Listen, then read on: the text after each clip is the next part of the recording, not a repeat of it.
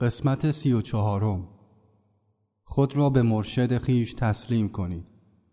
وظیفه مرشد این است که ابتدا شما را از پنجه های زهرالود مایا نجات بخشد و سپس تجربه شناخت را به شما اعطا نماید. همین که خود را به مرشد تسلیم نمودید او باید به وظیفه خود عمل نماید. او نمی‌تواند از این کار شانه خالی کند. از آن پس فقط عشق بیحد و ایمان استوار شما لازم است و این او را در انجام وظایفش نسبت به شما ترغیب و تشویق می نماید. بنابراین مرشد خود را خدای خود بدانید و با عشق و ایمان فراوان تسلیم او باشید و به او خدمت کنید تا نجات یابید.